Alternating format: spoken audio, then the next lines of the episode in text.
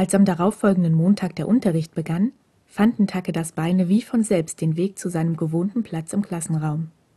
Hirakawa, der ebenfalls wieder seinen Platz in der ersten Reihe eingenommen hatte, warf ihm zwar einen fragenden Blick zu, doch Takeda würde diese Gelegenheit, sich neben ihn zu setzen, dennoch nicht nutzen.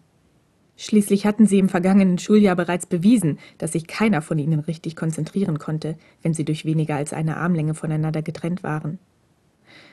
Und ihre Abmachung, ihre Beziehung geheim zu halten, galt schließlich auch immer noch.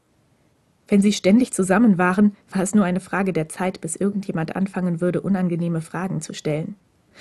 Also zog Takeda Schreibheft und Federmappe aus seiner Schultasche, stützte den Kopf in die Hände und starrte auf die leeren Seiten hinab, ohne Hirakawas Blicken Beachtung zu schenken. Im Augenwinkel konnte er sehen, wie er schließlich den Kopf abwandte und seine Aufmerksamkeit nach vorne auf die ebenfalls leere Tafel richtete. Hirakawa war nicht dumm, und Takeda würde sich hüten, ihn jemals wieder zu unterschätzen.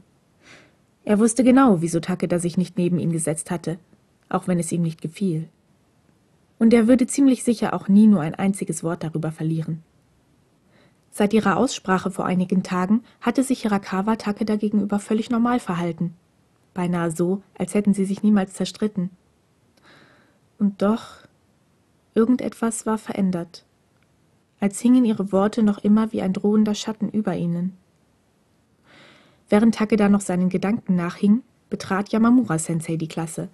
Sofort verstummten die Gespräche der Schüler, die noch eben als vielstimmiges Gemurmel den Raum erfüllt hatten.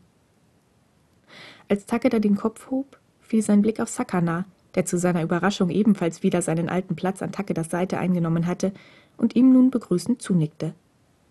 Während Yamamura-sensei die Schüler überschwänglich im neuen Schuljahr willkommen hieß, schweiften Takedas Gedanken erneut zu Hirakawa ab.